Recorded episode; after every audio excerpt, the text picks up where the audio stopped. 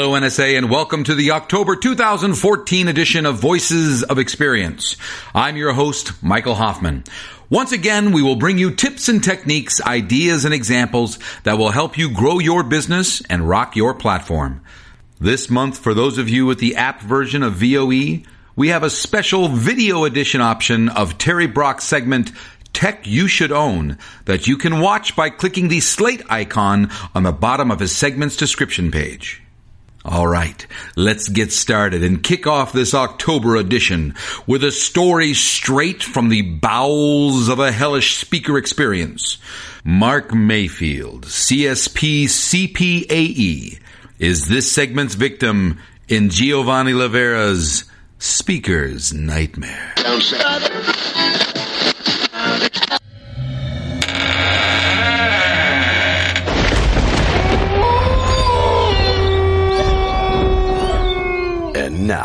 Welcome to another true disaster story from the speaking business. Welcome to Speaker's Nightmare.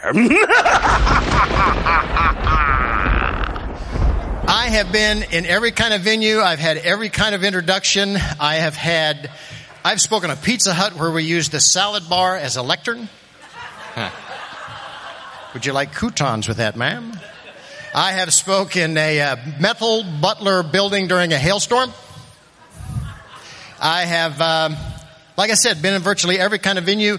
One that sticks in my mind right now, of course, is the uh, Peoria, Illinois event. The Illinois Waterfowl Association was having their meeting right next to mine. And during my program, they decided to hold their duck calling contest. and that story doesn't even need a punchline. But maybe the most embarrassing of all the ones that I've had happened just about a year and a half ago. St. Thomas, Virgin Islands. I said that in case you didn't know where St. Thomas was. General contractors from the States. They, most of them were highway contractors. These highway contractors, most of them started as heavy operator, uh, heavy operators in the business. And I, I don't mean to stereotype, but you may have already drawn the conclusion. They were, they were good old boys. They were big old boys and good old boys. And I'm asked to help present the awards, which I normally wouldn't do, but they want me to help present the awards. And you may say, why would I do that?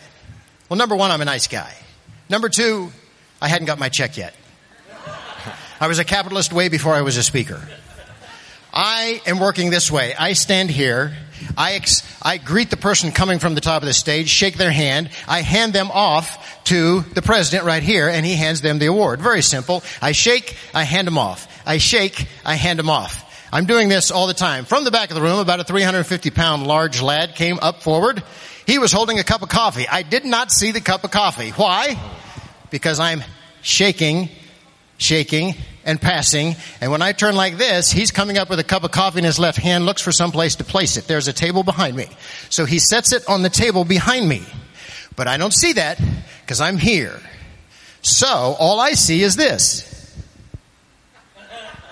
So I think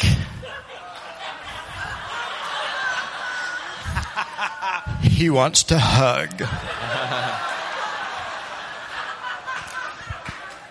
he did not look like a hugger to me.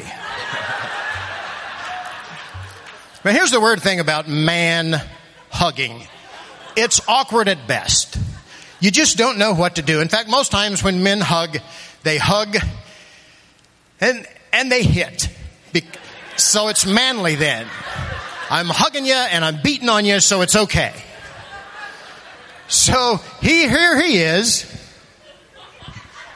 And I thought, I'm going in.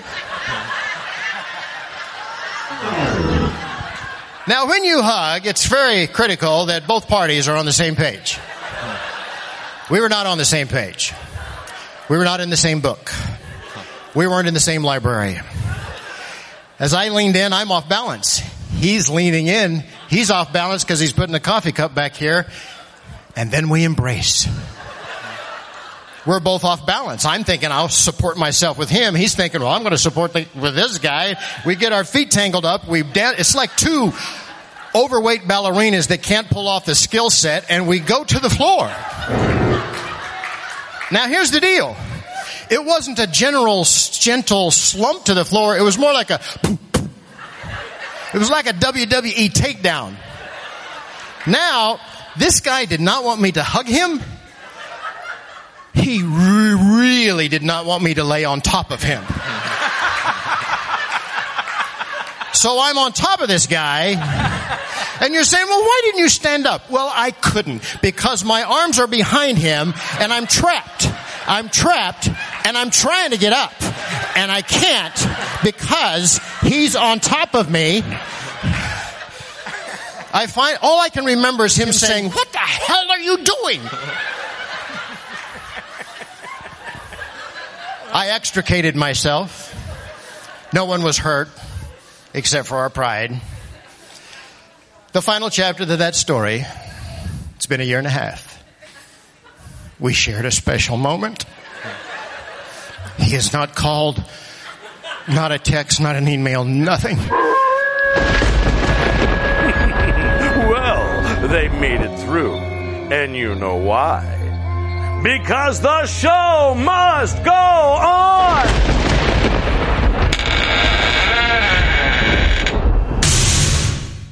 In this next interview with Lori Allen, who's the news director of a CBS affiliate station, I really want to emphasize that this is a Skype interview, and with all technology, it has its limitations, but especially over the internet. So forgive me for some of the pops and clicks that you might hear in the audio, but her information on building relationships with those in the media to help us be used as subject matter experts is critical. Enjoy Lori Allen.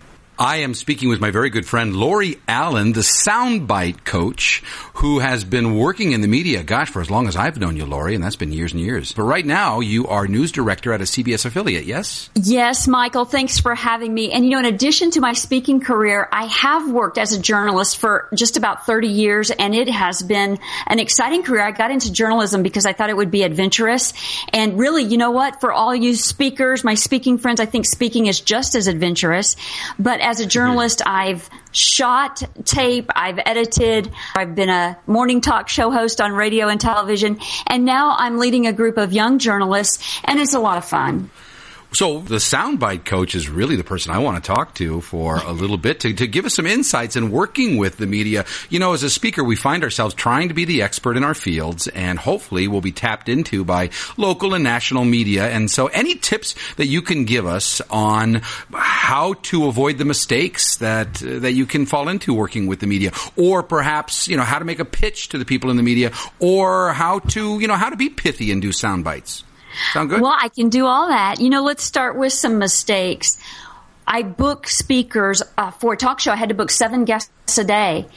Now, one caveat for speakers who are going to be interviewed for news or for a talk show is that many of you are used to training sessions or sessions where you get to talk for 45 minutes, an mm. hour, maybe even eight hours a day.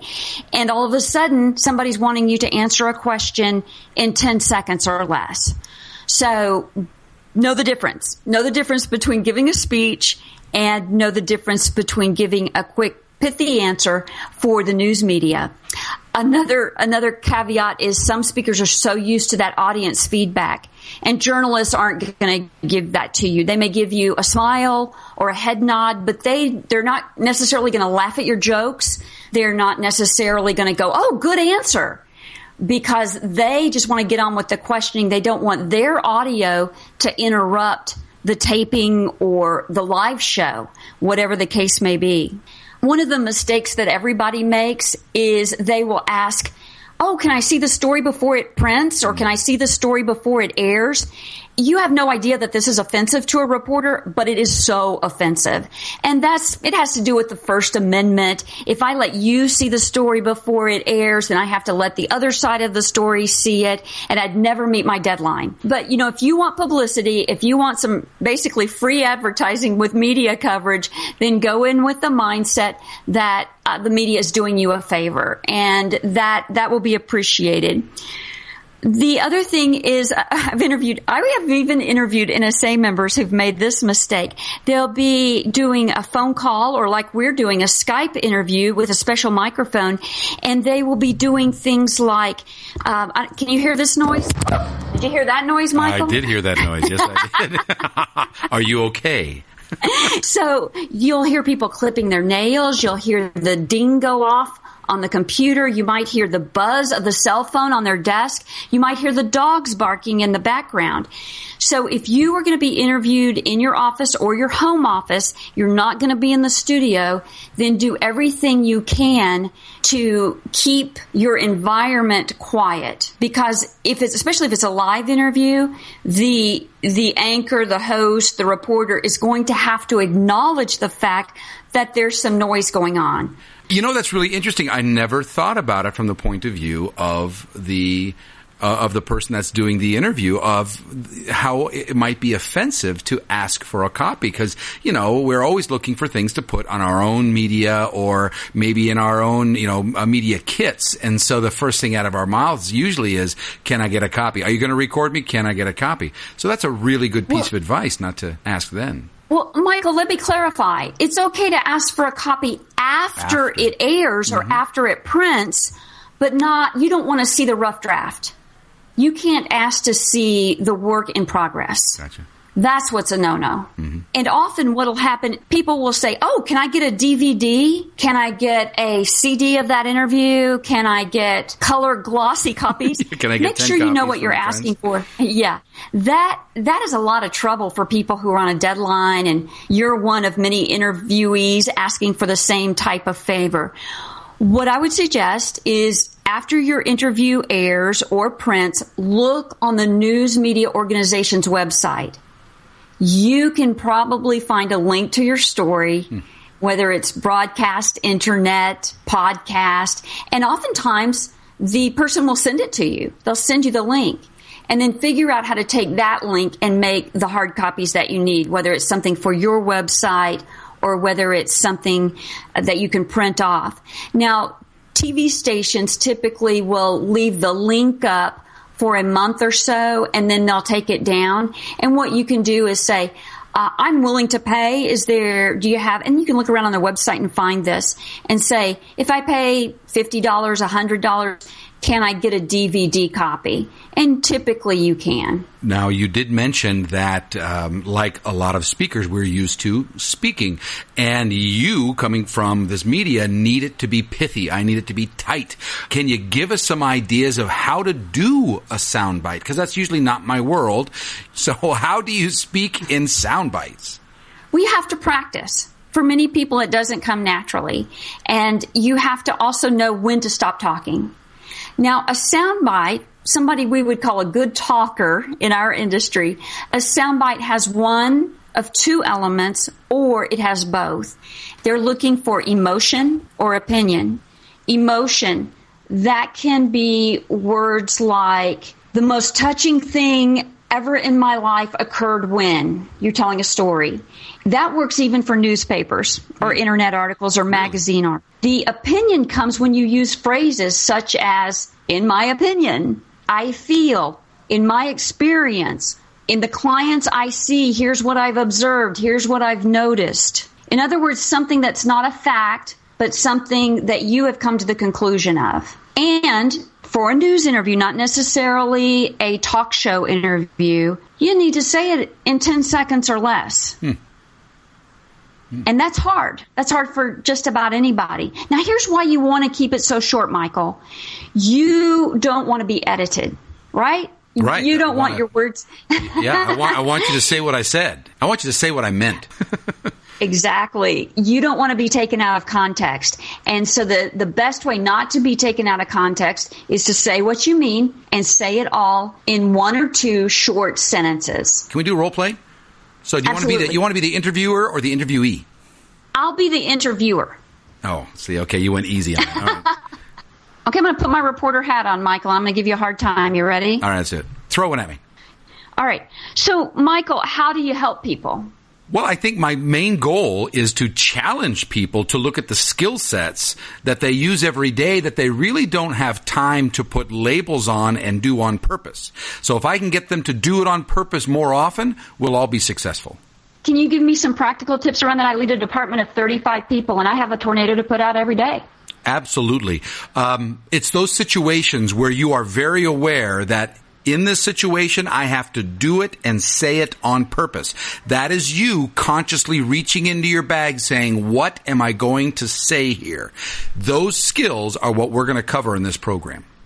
So thinking about it and being intentional, is that what you're saying? Exactly. Being very intentional. I like to call it on purpose. What's been the reaction of this new service that you have, these new courses that you have with your clients? It's been very empowering. You know, when somebody feels like they have a handle on what to do and say, they're more apt to own the positions that they're in. And that's really what we all want. We want people to own the role that you're in because I can't do it for you and we'll all move this big train forward to success. Michael, you get an A. Those were short answers and you included you included emotion and opinion and you had great facial expressions. Not everyone could see your face. You were even talking with your hands, which helps get your energy up. Wow. I got to tell you that I have never been accused of being pithy in my life. that's, that's, the first time. Uh, you know, I was thinking very hard about you saying, be specific, give your opinion, and try to be, uh, I was thinking emotional about it. So. Yeah let's go to the, the, the, thing, the last thing you were talking about, which is, you know, how do I make a pitch uh, to the people in the media to consider me as a resource? All right. Typically, when you've got a story pitch, you want to send it to the assignment editor or the assignment manager. Let's say um, that you speak on customer service, and there's just been a horrible security breach at your local department store or your local restaurant or your local National whatever organization. so they're going to say, "Oh, Michael Hoffman, you know about customers and you know about keeping people happy when something horrible happens like a tornado. We really appreciate you calling us. We just need a quick soundbite to what has happened at this grocery store chain. Can we come and bring a camera to you? Well, you know, I happen to be outside your door and uh, would love to step into the studio. Yeah, so so you say, of course, yes, absolutely. It's called localizing. You're localizing a national story. What, what are the titles for people that work in this industry? You can always talk to a reporter with whom you have a relationship. I am a news director and I get pitches because people find my name and title on our website. People send things to our general manager and our HR director. so they will funnel things to us. You know, if you really want to get coverage, send it to somebody that's actually in the news department. Big tip there. Lori Allen, what a treat. So many great ideas to help me become a local resource to the people in the media. Do us a favor, sign us off. May all your news be good. All right, Dave Lieber, CSP, investigative columnist, Dallas Morning News. Did I say that right? Do I sound like I'm drunk? Columnist. Yeah. That's a tough word to say. With the Dallas Morning News, author, speaker, pretty much man about town doing it all. And you are going to be running our segment called the writer's block with Dave Lieber that I'm looking forward to all year this year because you're going to be focusing on the art of storytelling, not just what you bring from your expertise being a writer all your life, but also tapping into the great storytellers, the great writers of our association. Thank you for having me, Michael. We're going to get a lot of things done this year.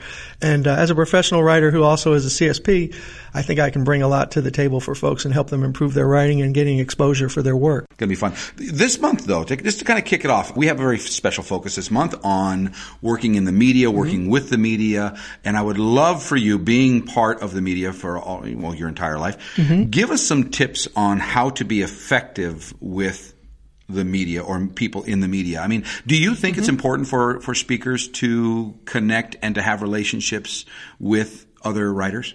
Especially because we don't want to be speakers, we want to be experts on what we speak about. And what better way to demonstrate your expertise than by being quoted regularly or even irregularly in the in the media? So irreverently.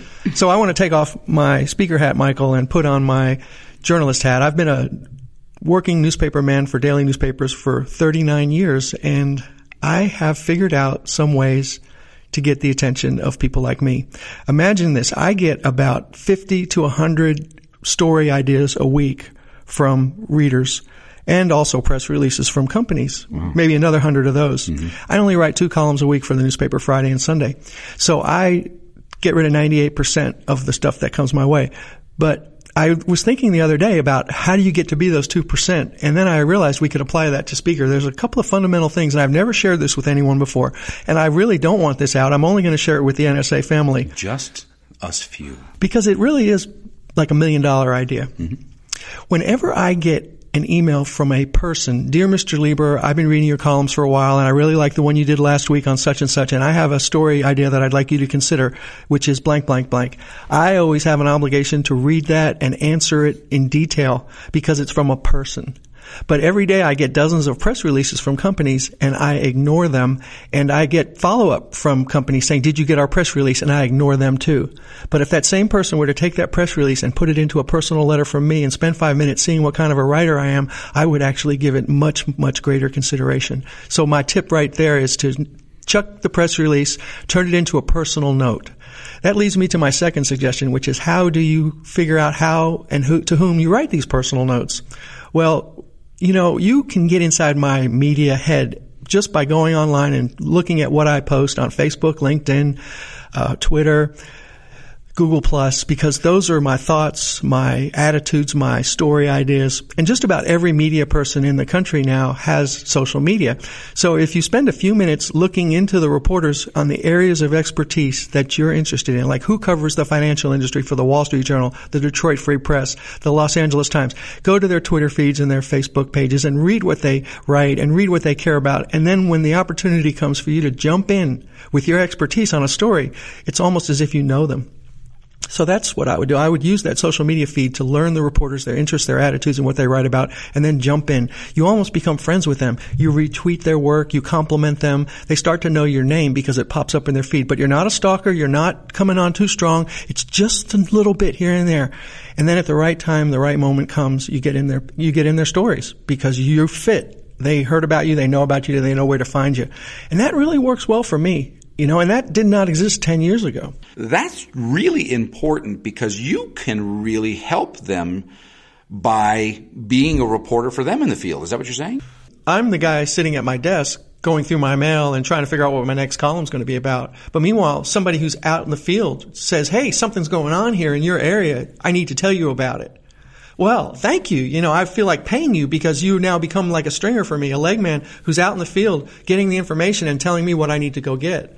And that's what I count on. That's why I get, you know, 50, 100, 150 story ideas a week or a month from people, whatever it is. It's just an unending stream of people that, you know, pass me on stuff that's going on out in the field that I wouldn't know about otherwise. Well, that would really set me up as a person of value to you as a writer. Yes, because here I have assistants all over the country. Yeah. So give me some tips on how I can help you with that. Well, let's say um, you're a speaker and your area of expertise is leadership and you wouldn't contact the reporter that covers CEOs for the Wall Street Journal and say, "Hey, I'm an expert speaker on leadership, and I'm out here in Peoria. Why don't you come and do a feature on me?" Because that's like self-serving and egotistical, and the reporter's like, "I don't like you," and you're on. I'll get on that right away. You're on their crap list forever, yeah. you know. So what you really want is uh, you want to go, "Hey, there's a CEO in Peoria."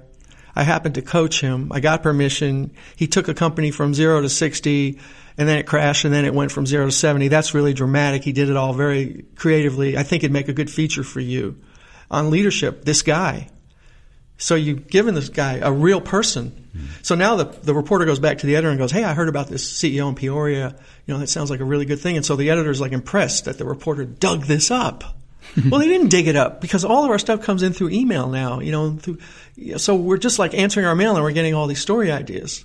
Yeah. So don't give me don't don't tell me to write a story on change. Give me an example of change that I see in my realm of influence, and that may set me up as a as an expert with you as a writer, possibly getting quoted and sent. Exactly. That's exactly how it works. And it seems like a lot of people don't understand that. And I'll tell you what, public relations companies don't seem to understand that because I've launched a campaign in the past year to eradicate all press releases from my inbox that have nothing to do with what I cover. And I cover corruption in business and government. So I'm getting press releases every day. And I'm telling the people that send me these press releases, you're using your customers. They're telling, you're telling your customers that you're sending out to 10,000 media contacts, but you don't tell them that three quarters of them have nothing to do with the area that you're sending out the press release. Would your customer like to know that they sent uh, an investigative columnist a story about their new cupcake factory? I mean, that's inappropriate, it's wrong, and it makes you look bad. And so I write back and I say, don't send me your junk. The really good ones target it. Lieber, he's an investigative columnist. He'll like this story on corruption in such and such a place. That is so rare. With the social media feed right now, with you being able to see what I do every day by going to my feeds, there's no excuse for you to send me a press release on cupcakes. Mm-hmm. You can know exactly what I cover, and you can be smart about it. Yeah. And it's free. It's free to figure this out. You don't need a PR consultant. You just have to spend 10 minutes on the internet looking around at different people that cover your industry. Put some thought into it, is what you're saying. Yeah, five minutes worth of thought will make you prevent you from looking like a jerk because you sent me a press release on cupcakes. Yeah. Awesome ideas. I'm looking forward to the writer's block throughout the year. Yeah, I have a lot of good stuff for everybody, so we'll have some fun, Michael. Thanks for the connection on setting us up with the media, and we look forward to talking with you again. We had an opportunity to talk to good friend CSP CPAE Tom Winninger. And Tom shares with us a little technique that a lot of us use in preparing our presentation, and that's to interview folks. But what I love about what Tom does is how he uses that information to become the subject matter expert and build longevity. Tom, one of the, one of your approaches is to really get to know your client and how you've leveraged that information with all the research that you do. You do it better than anybody I've ever known. So tell me a little bit about why you do go about researching the way you do, how you've used it in the past, and what it does for you. My whole career started out of a fear factor. People would hire me, and I didn't know why I was credible and qualified to speak to this group. So I fell into this pattern of asking them for the names of six or seven people who would be in the audience I could talk to before I came to speak. I had no idea the value of this long term in my career. So they give me the names of these people who typically were movers and shakers because they're going to give me the very best. So they give me a couple internal people, a couple external people that are in the audience. So I call them on the phone and I spend 20 minutes with them. And then I would say to them, I take lousy notes. Do you mind if I record this? I never in all those years had a single person say, no, don't record me. And then I would talk to them about what's on their mind. What's the biggest challenge they have in their career or their business? What is the thing they think about in the morning? And if it's a guy, joke about, you know, what do you think about in the shower when you're standing there in the morning thinking about the things that are in your way? And they talk about, well, payroll is a big problem and I can't hire good people is a big problem. And they'd really open up to me. And I found once you get through the first four minutes, then they're really sharing with you. It's almost like consulting. Well, what happens here? First of all, they weren't giving material necessarily that related to what I talked about, but they gave me the essence of the reality of who they were and what they were dealing with in their own life. So I just discovered I'd listened to these tapes before I went to speak. So when I get on an airplane, I take these with me. Now it's all digital, you know, but, and I'd listen to them on the way to the presentation. By the time I got there, I was zoned into the audience. And I would take notes, key words, key phrases. And again, it wasn't about what I was speaking about. It was about the essence of them, their problems, their challenges. And I found myself on the platform, even though I wasn't talking about some of the things they talked about, like hiring good people. Yeah, I'm a marketing guy. I was talking about how to find great customers and how to engage customers at a deeper level and how to sustain your business by becoming something that your customer really wanted you to be rather than something you wanted to be.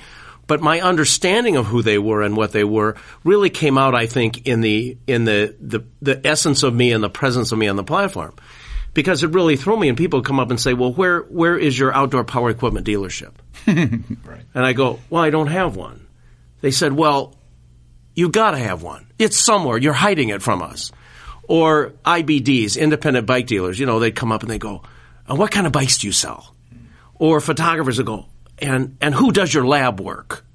And I'm going, you got it all wrong. So actually, I had to start saying at the beginning, I'm not in your business. I'd start off going, I don't care what you think of me when I get done. I am not in your business. And it would still be a joke. But what ha- was happening was I was getting into the minds and hearts of these people not realizing what was happening. So I was building my future relationships without knowing about it. And then I would say to them, because even today, the majority of people who hire me who are influence what I'm doing are people that came from those interviews. The stupidity on my part was not to continue to fuel them at a deeper level but uh, it, it's what do. Mean, what do you mean by that? That I didn't stay continually in touch with them socially, mm-hmm. media wise. Mm-hmm. But I gave them all a book. That was my thank you. And I never sent them the book. They had to get the book at the meeting. So at the meeting, they'd come up to me for their book. Well, here I got people coming up at the beginning of my present because I, I, walk the audience. I've always done that because I'm, you know, I got this little, you know, uh, fear factor that I, you know, little butterflies. So I walk the audience beforehand, interview, introduce people, and, and then I say, well, where's so and so? And then I connect with so and so who I'd interviewed before, Mike Wilson. And I say, Michael, you, you want your book? Oh yeah, I want my book. And then I sign the book. So I'm signing books in the audience. In the audience. Beforehand. And so it just creates a total different environment with your audience. And truly, these people rose to significant places within their associations, within their businesses. And, and that's where my real network came from. And I did, I figured this out about three years ago that I did over 12,800 of those 10 to 15 minute interviews and recorded them on the little old cassettes, the, you know, the, and then the, the, the mini cassettes and now the digital. And, but, and I have composites, like I've kept those all the years. So I have a whole thing related to outdoor power equipment and retail hardware. And uh, I still have these. And so if somebody calls me about a specific industry, I just go back. Not that I'm not making the calls. I still make the calls because things have changed, but there's a lot of relevant material in there. And that's how I kind of became an industry specialist that, you know, I was the guy with the chainsaw and I was the guy with the bikes and I was the guy, now I'm the guy with the tractors and, you know, now I'm the guy with security systems, ID card publishing. But I, the challenge I make to speakers is the opportunity to know where you're going and growing has to do with how much you know about the essence of the people you're speaking to before you go the first time. What are their problems and challenges? And, and not that you're, again, as I said, addressing them, but what opportunities come to you because you do that? Because you do that. And then I started fronting the front of my material. I put their name on the front of my material, like selling in the supermarket or keeping the retail customer number one or or turning your your leadership team into an enterprise. I started putting the names of the industries I was speaking to on the front cover of my material, and then they wanted to own it. Then then it was wow. Produce this for us. Well, let, let me let me go back to the to those six people. I think that's a very significant thing, and, and getting them to see you as somebody who really knows Right. us. Man, he knows us. You get that with six people. Oh yeah. It's amazing. Really? But when you zone yourself, you see, I'm a broadcast journalist by education, so you give me six questions. You know, uh, what's the biggest challenge you have in your life? What brings you the most joy? You're coming to this meeting. What are you going to want to get from somebody before you leave? If I say something that's important to you, what would that thing be I'd have to say to you? You know, if I miss something, what would you want me to talk about that I didn't talk? In other words, what do you want to carry away? What's the biggest roadblock in your career, your business, you know? What is that? Those are the kinds of things that got me going. And then I would always say, and what terminology should I know? What are common words and terms that you use in your business? And really, what business are you in? I used to ask him that all the time. What business are you in?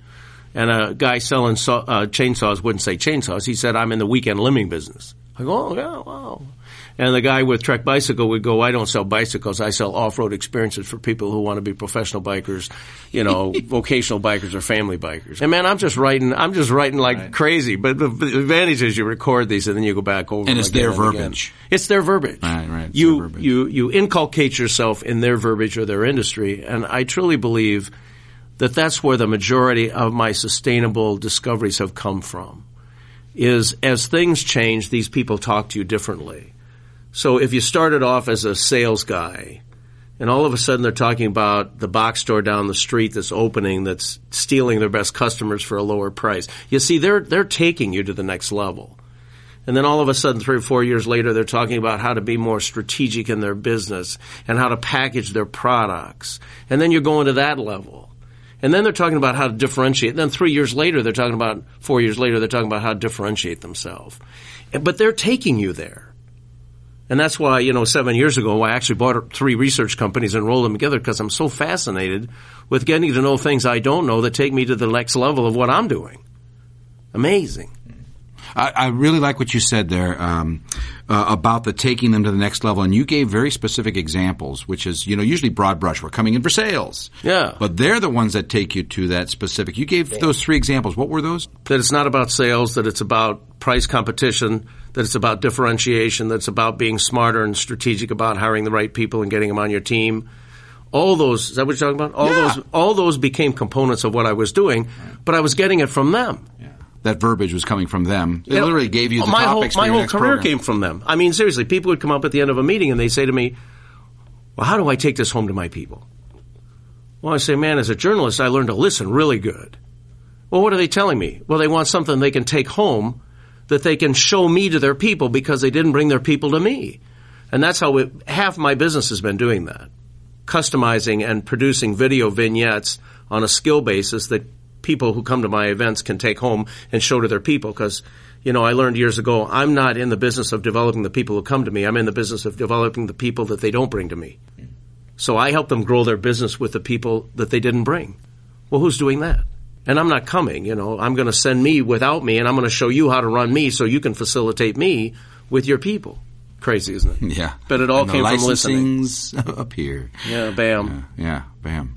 Just listen. Just listen and repetitively listen. Listen to the tape. Oh, o- Like go to a movie you love over and over, and all of a sudden you discover the real essence of the movie. I listened to those tapes over and over and over again because it gave me confidence. When I arrived at the platform, I was zoned. It's like playing the game before you have to play the game. And then you walk around and meet them. You know, it's like, wow. The movers and shakers are telling you where this thing is going. So all of a sudden you're connected to the, the direction it's going, not just where it's at. The other thing I've learned the hard way is don't let them do it on a conference call line with four or five people. I do individual interviews. And most of them are not set up in advance. I have them email them for permission for me to follow up, and then I just call them and say, Do you got a few minutes or do you want to reschedule? It's too hard.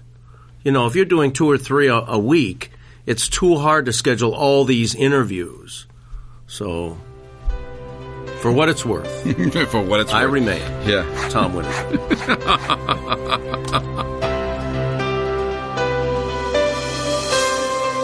Terry Brock, CSP, CPAE, a little bit closer to my heart. You were the voice from the Voice of Experience. I mean, you've, you've done it all. And over the years, you've been just the recurring tech guru. You've got some tech that we need to run our business.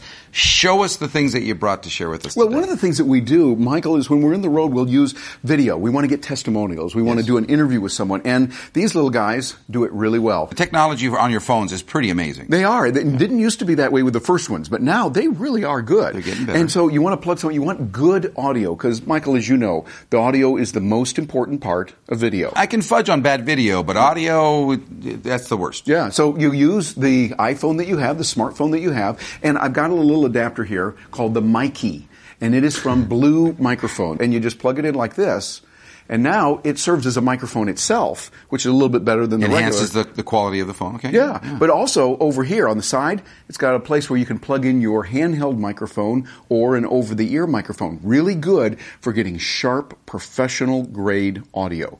I hear Blue a lot. The Blue brand is Yeah. actually quite big. Okay, good. Yeah, they've got several microphones. Something from Blue Microphones at bluemic.com, I think is their address. They got a bunch of really good stuff. I love that. So enhance the audio quality of your recording. Yeah. Awesome. Excellent. And oh, then, I like how it's small too. One of the things you want to do is you want to stand out above the crowd. Right now, the webcams that come in laptop computers are generally pretty good. Mm-hmm. They're nice, but I found one that made me go, oh my goodness. And that's a lot for this jaded journalist to say. you know, we're always going, yeah, right, uh huh, sure. But I found one, this is from Logitech. It's the C920.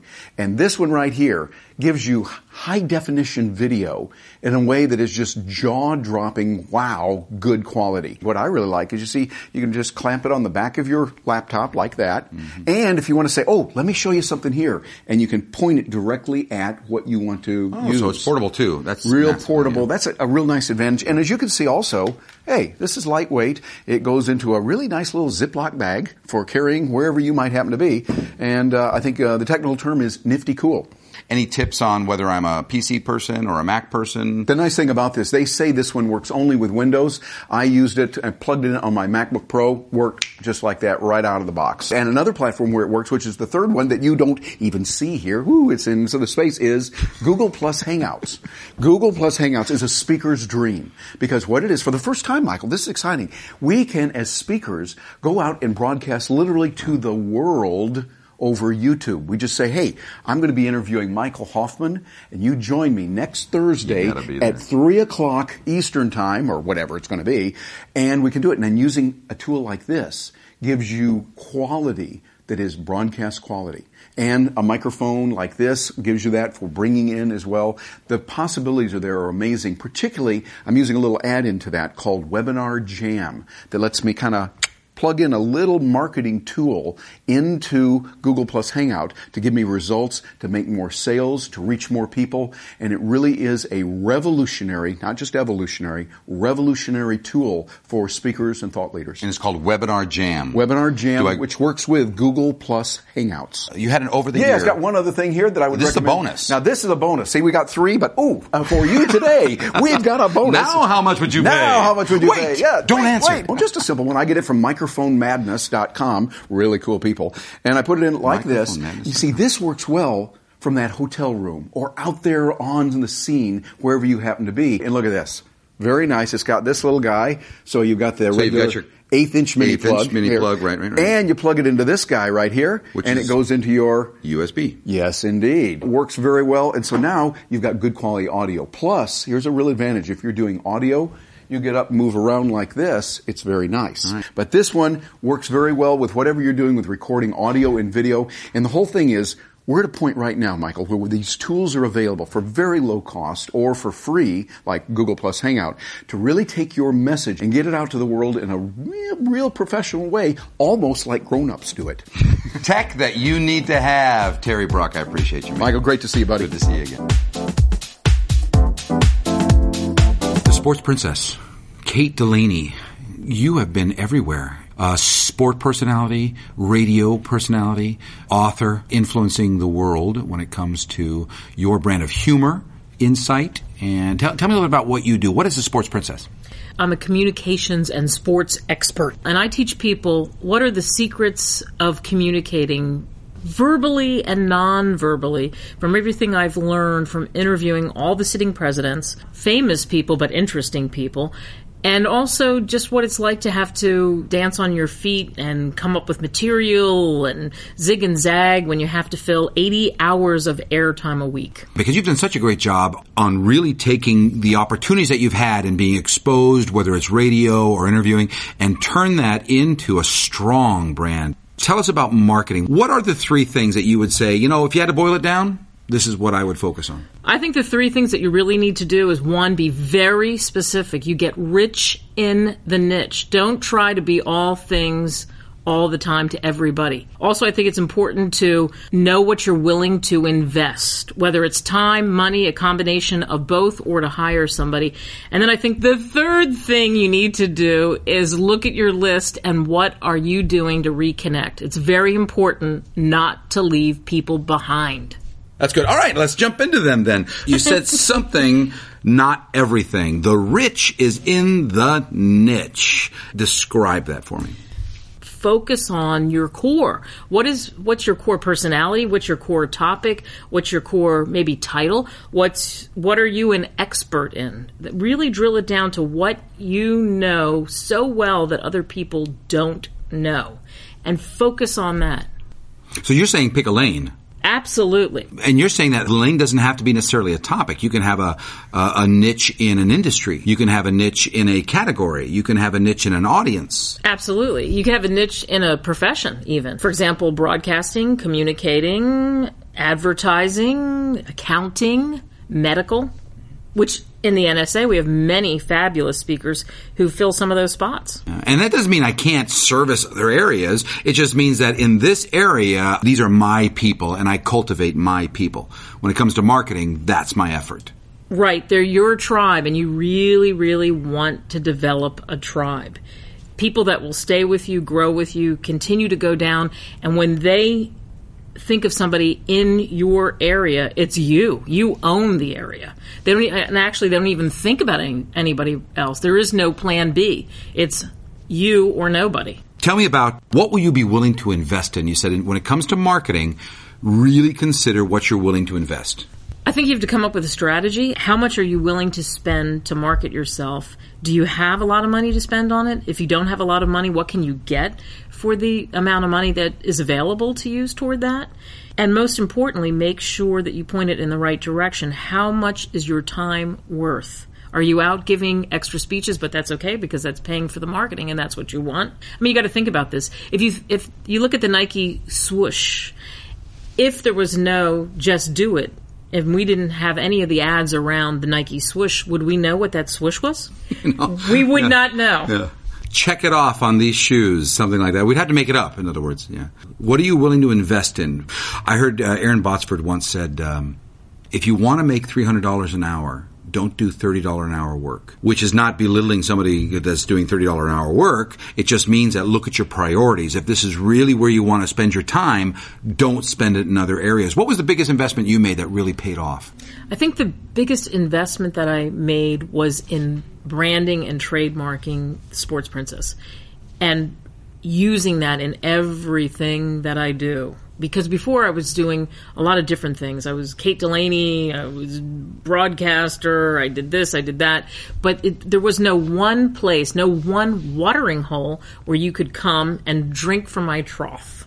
Now you can come and you know exactly what you're getting in one spot. So I spent uh, some money on that. So your investment in the people that helped you create that brand, that logo, that trough has really opened up doors for you. Absolutely. One watering hole, one trough to drink from. You don't want people to be confused when they try to find you. And then the last thing was is to reconnect. So in, in marketing, you've you've gone out of your way, and however you gather your names, you're building this this group of names, this tribe. But your focus is when it comes to marketing is make sure that list is taken care of. Give me some examples of how you reconnect with your audience and the importance. What's the importance of reconnecting with this these group of people that you've been gathering? It's important to keep up with the people that you've gathered over the years because they don't they're not keeping up with you. You have to keep up with them. It's not their responsibility. Are they clients? Are they people that are relating to you and and recommending you to other people? Are you losing opportunities because somebody's on the list? They've moved jobs, they've moved positions, they might be in a in a different space where they can hire you to come in and do men, multiple workshops or do various things for their company or their group, but because you've lost touch and you left them in the rearview mirror. Give me some examples of how you reach out and connect with your your group, your tribe every year. Yeah, good way to keep up with people, I think, is even the old fashioned way of a newsletter, but you give them content, heavy, good content in your area. So they want to read this. And it, it can, or another way that I've been able to do it, I've just developed an e-zine. That's a popular thing. So now you have a whole magazine, a virtual magazine that someone can look at filled with top 10 list of things they could be doing better in communicating. For my example, it would be communication or whatever your niche is by doing that, I think, especially in a space where they can pick up a Kindle or a Nook and look at it, is huge because it doesn't take much time. The other thing that I do, Does- Wait, a magazine doesn't take much time. It sounds like it would take an enormous amount of time. How do you do that effectively in a short period of time? because you have a couple of articles and you keep them short and entertaining, and then you have like a top 10 list or something they can download, like 10 ways to kill it on the platform or 10 ways to communicate more effectively in your business. And since eye candy, it's almost like the USA Today. If you go to the airport, you don't have much time. Still, people pick up the USA Today because there's a lot of pictures. It's bigger print, and you're just looking at it and you're absorbing the stories. It's not the Wall Street Journal filled with massive amounts of facts. It's pop. The other thing that I do is I'll cut videos. So I have videos that go out, and this has just been recent in the last couple of months where I'll cut videos and I'll talk about places that I've been recently and things that I've done recently, and I'll give sometimes examples of it, and I'll try to throw in lots of humor. And usually they're about three to four minutes long, and I send those out to everybody, or I link them to a place where they can come. And they, and I find that a lot of people look at those because video is absolutely where everything's going. People want to see you, feel you, touch you. And if you have a good way of presenting where you do use a little bit of humor, where you just talk very authentically, I think, and connect with the people that are part of your tribe, you get them interested in I you. love again. the idea of creating videos just for your people on your list. You know, making it personal, talking to them. Now, do you have a YouTube channel? I mean, how do you do that? Do you just send it out to them specifically? Do you have a YouTube channel? Uh, what other ways do you I've, that? I've done it Vimeo? both. I've done it both ways. I think email's a good way to do it because then they can click on it right away. You can have a video email. It's easy to do. Plus, on that email, you could you can have on the side of the email whatever your particular logo is or whatever your wherever you're directing them to, so they'll see that at the end of it. You want to make sure you have what we call a slate in the front or in the back where it directs them back to you so they know to go back to the website or wherever it is that you're trying to send them. And I, I find that that's really, really effective. And the YouTube channel works also as well. I think everybody should have a, at this day and age, everybody should have a YouTube channel. Yeah, the collection of the videos over the years, that, the library that I can go to. And if I like what I see, I want more. Absolutely. I've got a place to go to. I love the idea. You just said something I really want to drive home, and that is if I am reconnecting with my audience, um, not only am I just giving them information, but you have a, a slate, you call it a slate, and at the beginning or the end, I give them a place to go. So you're not you're not wasting this connection. You're not wasting this marketing opportunity. Yes, I'm, I'm reconnecting with my audience, but then I'm giving them a call to action. Yes, a call to action can be really effective. So what I'll do is I'll give away copies of my book for some of I'll ask for feedback and for the the most significant feedback, we'll pick 5. I will send you a copy of my book and I also utilize because I have the power of the radio, a lot of times I'll use it where I do a mailbag segment on my show and I'll wrap that into a segment so the person actually gets free airtime on 150 stations. Wow, so you're tapping into the tribe in in helping them get their word out as well. So you're like a catalyst, a catalyst for the tribe. And if I'm if I'm connected with Kate, I'm reaching. I'm, I'm not only getting. I'm not gleaning from her. I'm tapping into the, the entire family. Absolutely. And that's the idea because it's a sense of community. I I think that's something that also gets lost because we collect a lot of times numbers. It's all about you'll hear people talk about how many people they have on Facebook, how many people they have on Twitter, who has the most Twitterer followers, uh, what's your clout score. All of that's great, but how are you utilizing it? And do they feel like they're part of your community or do they feel like they're just a number in the crowd? Yeah, I want to be part of something larger. Okay, so there's your marketing tips. Kate Delaney, you're a marketing genius. I really appreciate that. I know we could talk forever about this because your your brand is huge, but those were great marketing ideas, and I appreciate your time. Thank you very much, Michael Hoffman. What would you do if you were starting it again? Whether for the first time or moving into a new area, it's not easy building a brand new foothold. Ed Robinson CSP had to do just that. Ed has a very specific marketing process, and today Ed will go in depth in how he interrupts his new constituents to engage new relationships and make it rain. I'm sitting here with my good friend Ed Robinson, former CEO of Robinson Performance, current CEO of Rainmaker Performance Group. That's a big. That's a big change. Well, actually, I, uh, my change was to stay congruent with my brand, my process. I, I, as you know, I wrote a book called Rain, the Million Dollar Rainmaker, and helping people develop business in their organization, being a rainmaker in their organization. So, as opposed to people recognizing my name, my brand is rainmaking, helping people grow their business. You've moved to Houston. You've got a brand new base of people. You focus in accounting firms and law firms, which you are the man in, but you're really shifting a brand new base. You've shifted the name of your organization, so the branding issue. There's a difference between branding and marketing. How do you remarket a brand new idea uh, with a brand new set of folks? Because I do see a, a distinct difference between branding and marketing. Branding um, is basically, you know, like you mentioned, rainmaking, but but marketing is how do we get yourself out there? How do we get people to take notice of you? And I wanted people to notice that I moved to Houston. So, um, and, and I have a four-step process, uh, and you have to work with me. I'm a recovering CPA, you know, so I, I'm always lo- I'm always looking for a process. So my process in the marketing was interrupt their thinking engage them, then educate them. Interrupt where they are, engage them, educate them, and make them a small offer. So that's what that's what I see as marketing. If in fact you can do those four things, you're starting to market and share. So moving to Houston, I interrupted their thinking to say, "Hey, the rainmaker's coming. The rainmaker's coming," and let them know that the rain was coming. Most un- unfortunately in Houston, they thought the hurricane was coming, but getting in their car, driving away. Let's all relax. but that helped a lot. Um, just letting people know, interrupting their thinking, and then just kind of taking them through a process. So I started touching them on, on a regular basis so that they knew I was making that transition. Okay, good. You said three things. You said interrupt. Mm-hmm. Number two was? Interrupt was number one. Right. Number two is engage. Mm-hmm. Once you interrupt their thinking, um, engage them, educate them, and offer. Like, the brain works kind of uniquely. There's three things that happens. Oftentimes, while I think everybody falls into this category, I think is really true. Um, the older you get, okay, once I'm getting you get north of 50, it happens more often. Or at least I find that in some of my audiences. Uh, downtime is one of them.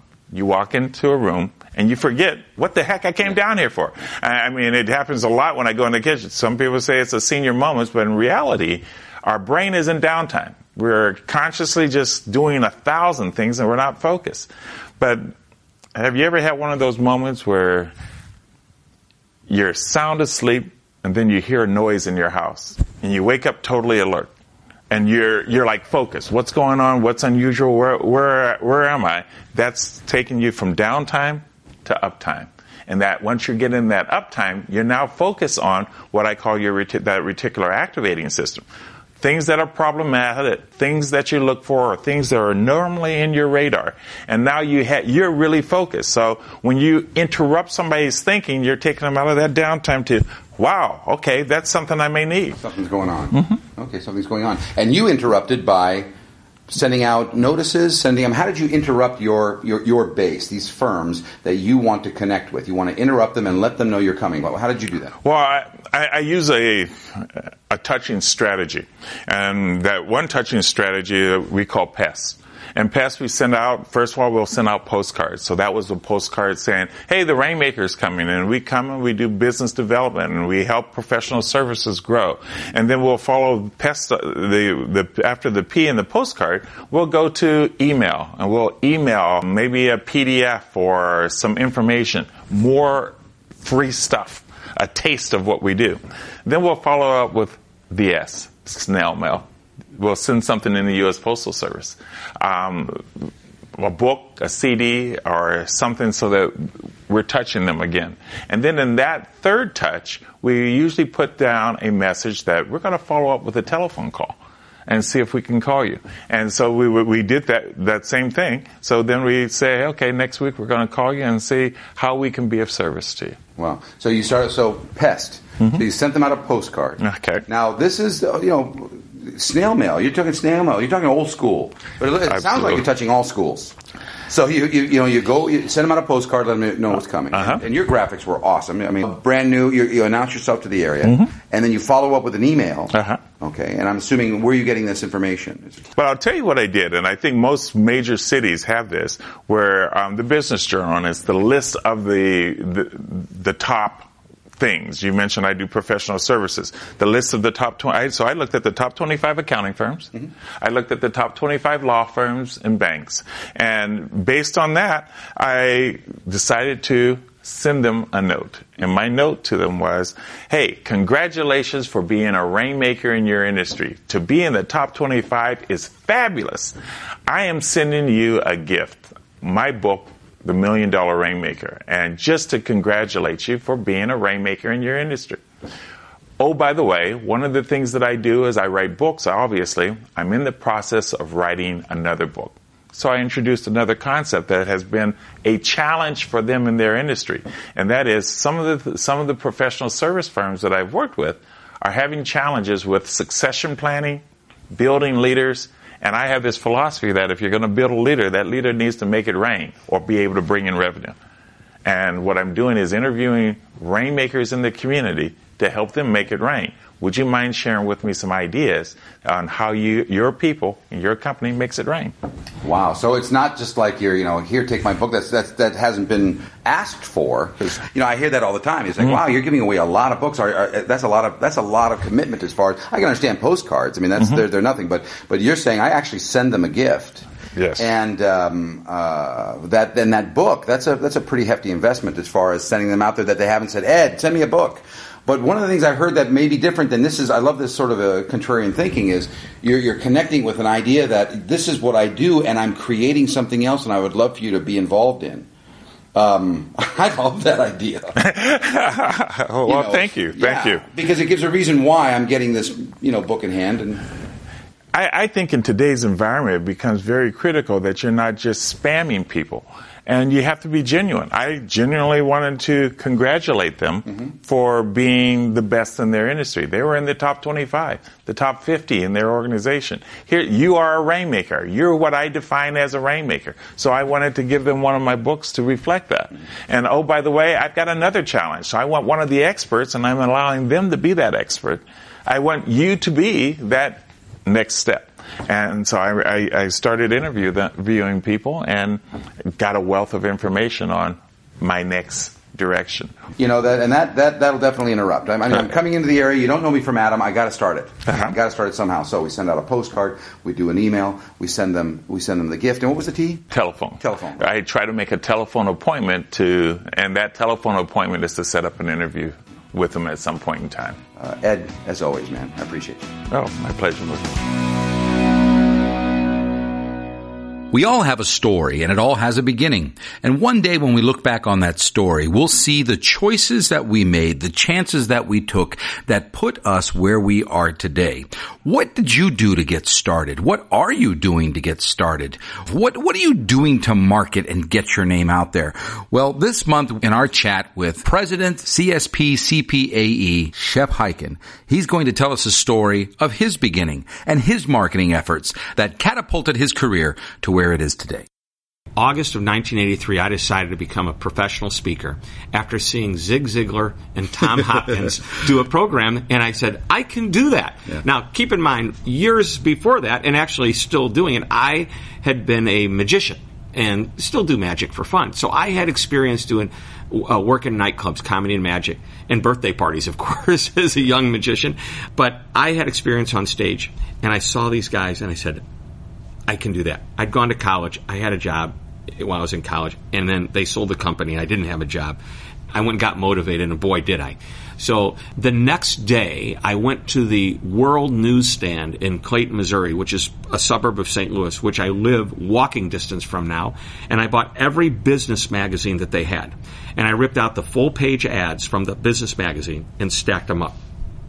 Probably had about a hundred plus advertisements my thought process was full page ad, they're selling something. They're selling something, they got salespeople. They got salespeople, maybe they have a sales meeting. Sales meeting, maybe they'll hire a speaker. But I had to find out who the person was in charge of those meetings. This was before the internet when you can log on and do a Google search, okay? this was your Google. This is my Google. My Google was to call the number in the ad, which was typically a call center somewhere. But back then, for whatever reason, people said, sure, I'll find you the right person. And I actually would call and say, I am looking for the person that's in charge of sales at this company. And small companies like General Motors, like who would be in charge of sales? Believe it or not, these people would call me back and they would tell me, oh, here's the, number, the headquarters number. This is the person who's the vice president of sales. Okay. And that's really what I did. I, I, I created this list and then I started calling them. I had, I made a little trifold brochure that fit into a number 10 envelope that was you know, I actually it was black and white my first one, and then I added another color. Ooh, wasn't that cool? So, and it was kind of blue and white at that point in time, and so uh, I I did this, and I remember picking up the phone, making my calls, and in August of 1983, I actually called a St. Louis company, small company, Anheuser Busch, and I went down because the guy said he would talk to me, and as long as I was in town, why not come down and meet him? And he booked me for my first speech which happened to be in October of that year. So it's August to October. Now, by the way, after watching Zig Ziglar, I created a 10 year set of goals, mostly financial. okay, but how I was going to get there. I started with the end and worked backwards to what, what am I going to need to make next month to survive. So, but it's August. I need something sooner than that. So I kept smiling and dialing. I got another client, small company, Enterprise Rent a Car, another St. Louis based company. I went down there. Their first meeting that they could use me on was in September. Aha, next month. Perfect. Okay. We're on By a the way, roll. not only that, think about it. Anheuser-Busch Enterprise Rent a Car, proving that drinking and driving they can work together. Okay, but but not the way we think. Okay, in the legal sense, they can. Third big client that I had, I read another book, uh, and by the way, I went to the bookstore and I bought every business book that was available. And back in 1983, that would be about eight. Okay, that's how many books were on the bookshelf at the B. Dalton bookseller. And I, when I went to the book section, that's what I found. Eight books that I felt were relevant. One of the books was What They Didn't Teach You at Harvard Business School by Mark McCormack. And there was a technique about calling somebody from out of town, not letting them know you're from out of town, making them think you're just down the street. Can I come by? And I kept calling this, this person at General Motors over and over and over again for weeks. And finally, I said, Look, I could be in your office next Thursday. Now, I'm in St. Louis, they're in Detroit. And I'm just a kid, 23 years old at that point. I just turned 23. And the lady said, Fine, you get 15 minutes. Great. Now I got to go buy an airline ticket, which I remember it being about 500 plus dollars and a rental car, which cost me whatever it cost me. And I'm thinking that's all the money I have at this point. But I flew up to Detroit and I went in and I did my little spiel, sat down with the guy, and about the end of our meeting, I said, You know, I've got to get back to the airport. I know it's getting kind of late. Do you have a shortcut, a suggestion so I could avoid all that traffic? We looked out, there was just traffic everywhere. And he goes, Where are you from? I'm from St. Louis, Missouri. My assistant said that you were going to be in the area. I said, No, I said I could be here on this day if you wanted me to. He says, You flew all the way up from St. Louis, and I'll never forget. He, he, he yells into the next room, Check out the Los Angeles, uh, whatever it was, a conference, convention, show, whatever. And, and I got booked that day for three dates in January at this Los, Los Angeles event.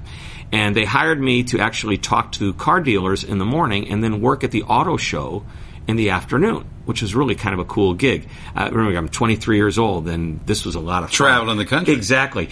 And from that point on, um, Enterprise use, has used me a number of times, probably 30 plus bookings. Anheuser-Busch was using me for 25 to 30 bookings a year. General Motors was using me for 40 to 50 bookings a year. And it was amazing how that all started, and it just took about a year or so. Now, you can call it luck. Uh, I was somewhat purposeful in how I went about it. Um, I didn't know whether I was doing it right or wrong. I was just taking the advice from a couple of speakers who happened to be members of the National Speakers Association at the time, and uh, also both uh, CSP, CPAE. I don't know if, Tom Hopkins or, or Zig were CSPs, but definitely they're both in the Hall of Fame.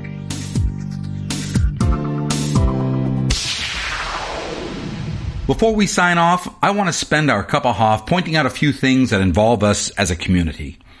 First of all, last month we did a segment that we'll come back to a few times this year called How Are You Changing the World? We interviewed Rebecca Morgan and she had talked about a program that she started and still supports called Books for Treats. Well, I just wanted to remind you that if you wanted to join Rebecca in her crusade to pass out brain candy in the form of books this Halloween, now's the time to look into it. I highly recommend that you do. And what could be more fun and community building than having your chapter take up the cause for a fun and worthwhile event?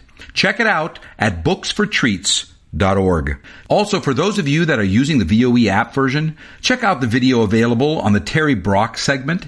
Just hit the slate icon and watch the video. And look for more videos every month on VOE. In fact, you can also watch the video extras on the VOE page of the digital edition of Speaker Magazine for those of you who don't have the app yet.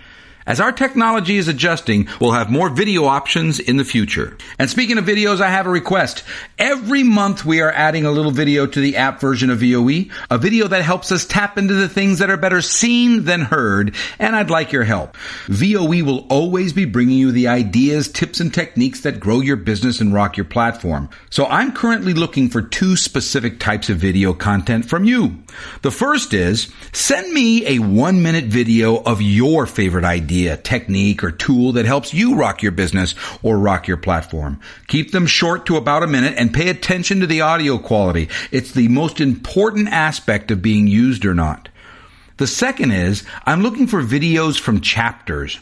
What's your chapter doing to rock your people? Love to hear from you. You can send your video to the link that's highlighted in the segment description of Cup of Hoff in this month's VOE.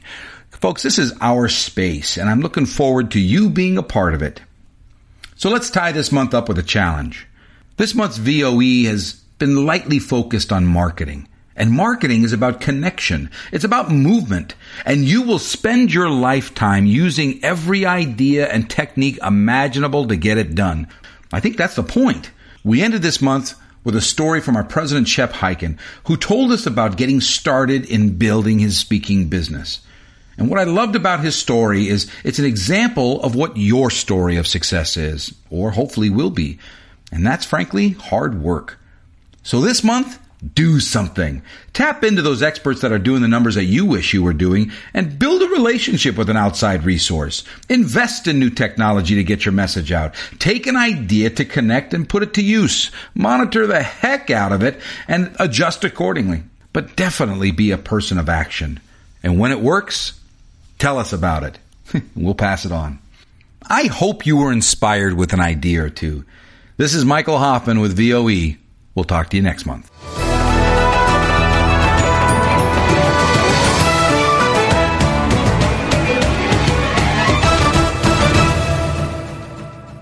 This podcast is a part of the C Suite Radio Network. For more top business podcasts, visit c-suiteradio.com.